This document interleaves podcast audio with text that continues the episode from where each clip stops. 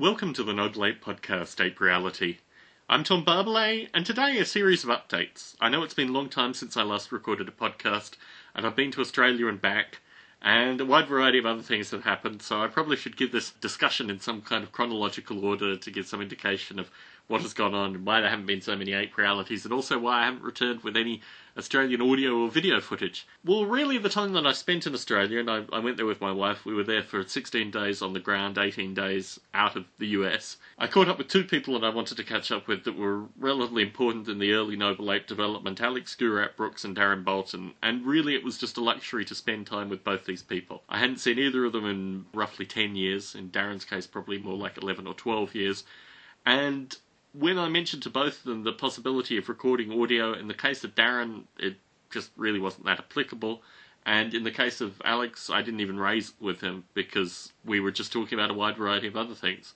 So, with regards to the whole Noble Ape narrative project, I think the time in Australia was very useful in terms of catching up with people, but probably not so good in terms of actually recording audio. Ironically, I mean, talking to both of them, I get a sense that they, as I had predicted, their kind of views have gone on in time, and their memories associated with the early Noble Ape development are probably even hazier than my memories of, of their interactions with the Noble Ape development. So in that regard, no audio was recorded, but it was wonderful catching up with them, and it was genuinely wonderful to go back to Australia and, you know, see these places that have been so important in the early Noble Ape development, and also, you know, so important in my life. I was able to gather together a wide variety of records and books, send them back here to Las Vegas. In the case of the records, actually, when I first arrived, it appeared that all my records had been lost, which was actually quite upsetting. But having had a, a sleepless night, the records did actually turn up. So all this stuff is coming to Las Vegas currently, and one of the things that really captivated me about the books was the wide variety of biology, biochemistry, geology, I mean, all these kind of components led up to the early development of Noble Ape, my reading of these books. Sadly, one of the boxes that was actually lost contained all my artificial life books. I suspect also a lot of the early Noble Ape documentation, stuff associated with the Australian Film Commission, these kind of things were all lost. And it's quite, I mean, all this stuff was in storage over the period of time that I was away, and mysteriously somehow the storage place was able to lose these things. But, you know, those aspects of the Noble early development have been lost. Having not had access to them for 10 years, really, there's not a lot of difference in my own thinking, but it is somewhat saddening, particularly because I had a wide variety of artificial life books as well. They are uh, now uh, gone and I think probably going to ABE Books or something like that in the future will return some of them to me. Also, as folks who've listened to the early Biota Lives will know, I did actually purchase duplicates of some of these books. The older ones, some of the more esoteric titles, are going to be very difficult to get, but obviously all the Dawkins and that kind of stuff is easily accessible, and a lot of that I've already repurchased. Some lost there, but not all too bad and just maintaining the records is phenomenal. And actually maintaining a wide variety of the books that I still was able to send over is very good as well. So the main sadness associated with the Australia trip was three days prior to leaving Australia. I was informed that the company that I worked for in Las Vegas had closed unexpectedly. The last part of the trip was basically dealing with this shock and kind of bracing myself for job interviews and things along those lines when I got back to the US. And really, a lot of that's been going very quickly. I mean, it's a rarity to have a day where I don't have a job interview, and some days I actually have two per day. So there's been a lot going on since I've gone back with regards to actually finding work. Not a lot of this work seems to be available in Las Vegas, and almost prior to returning, I basically made up my mind that if we had to get out of Vegas, we had to get out of Vegas with regards to the work. The logical areas that you would assume with regards to work in Northern California, Southern California, and even Seattle seem to be the front runners with regards to possible locations, and certainly going through the job interviews that I've been doing, probably the Bay Area and Seattle are coming out on top you can read between the lines what kind of companies might be recruiting. However, both Apple and Intel are under a hiring freeze currently, so it's neither of them. Let's just put it that way. So, I mean, this kind of period has always been useful for some Noble Ape development, and certainly the Cocoa implementation is not writing itself. And looking through this, I've started, well, I have a series of directories of things that I'm working through with regards to either creating an OpenGL interface for all of the graphics or at least some kind of uh, partial OpenGL interface or some way of utilizing OpenGL in terms of changing a lot of the graphics components with regards to display specifically. So, as things are currently in the what I'm calling the 64 bit carbon, although such a thing doesn't exist, implementation on the Mac, all the color transition or what have you is done in software. And obviously, with OpenGL, I can just pass them out the 8 bit values, have OpenGL translate it to you know whatever color mapping I want. And in that regard, OpenGL would be very useful. Similarly, there is a very stable Cocoa OpenGL implementation, and that's something which I think would make the, the finalization of Cocoa implementation a lot faster. Obviously, also the Carbon 64 bit version is really, really feature stripped, and it's something that I don't even release to the general public because the feature stripping is so great. However, with this time off, I've also updated all the software that I use, Xcode, these kind of things. So, I mean, the time is right for a Cocoa implementation. My hope is through the downtime, perhaps over this weekend, although I have programmer exams to complete as well, I'll have at least some kind of prototype associated with the Cocoa implementation.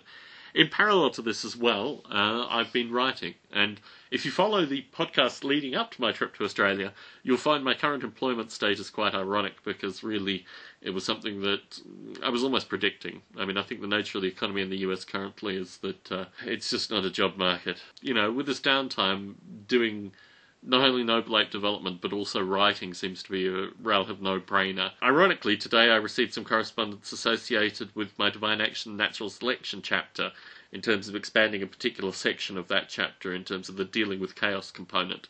And I think that would make an interesting chapter in and of itself. But also, Divine Action and Natural Selection has been really well received, and it's something that I find quite fascinating because I've already gotten quite a bit of feedback associated with my chapter in, in the book.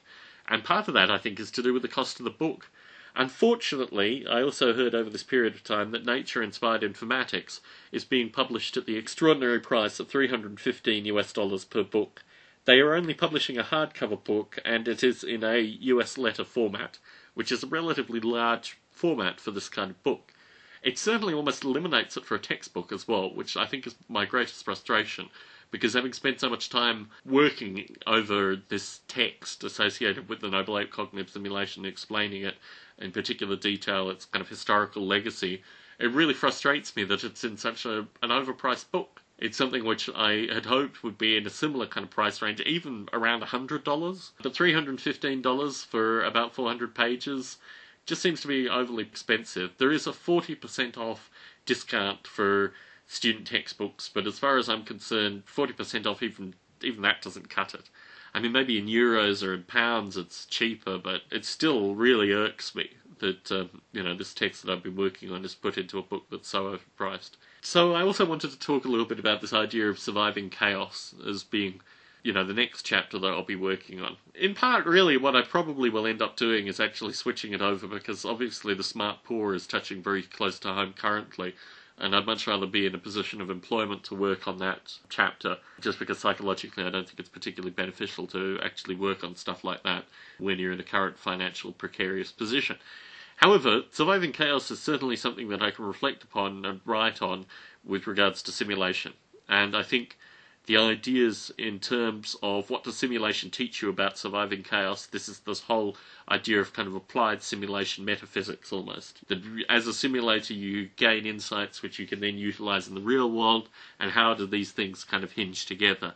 And here as well, I want to give a particular shout out to Gerald de Jong because I think what he's doing currently with Darwin at Home continues to be inspirational. I mean, when I think about things like the Biota podcast and what I've tried to do through things like Ape Reality, I look at someone like Gerald, for example, as someone who's really just gotten the whole idea. And whilst I feel, in some sense, sad by not being able to do frequent biota lives, and that's another point I forgot to mention, I'm not doing frequent biota lives over the period of unemployment. It just doesn't seem practical. And In fact, really, I don't want to capture this period in any kind of temporal fashion. I just want it to be a period where it could be easily glossed over in the future with lots of happy future Biota Live recordings. But certainly, in thinking about slowing down the Biota Live recording schedule, I think about people like Gerald in particular, who've really taken the momentum uh, that I wanted to put in the movement initially, also through obviously Gerald's own contribution back into the momentum and are utilizing it in their own development, both with regards to recording podcasts and also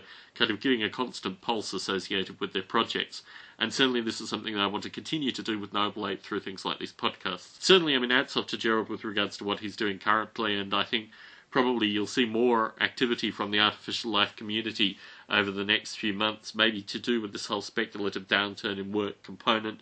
But also, I think fundamentally what we're trying to do here is individualistic, but also there is an underlying kind of team community communication component, which comes through all these things through the podcasts, these kind of things. Writing on surviving chaos in the near future, uh, working on a OpenGL Cocoa implementation of Noble Ape.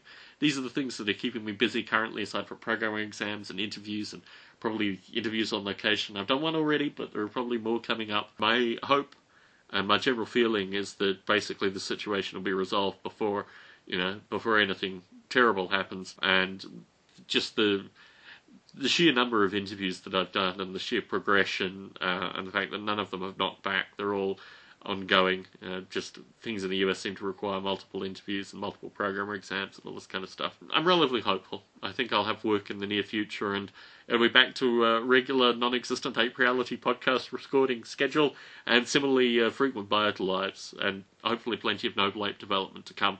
So thank you very much for listening to this podcast. It's been a long time since my last one. I'm really sorry no audio recorded in Australia, but like I was saying, just a wonderful privilege to to be able to spend time with Darren Bolton and Alex Brooks and a wide variety of other people to see my family, spend time with my brothers in particular. And email correspondence, tom at nobleape.com. Always like hearing from listeners to Ape Reality. Thank you very much for tuning into this podcast. Look forward to you tuning into the next podcast.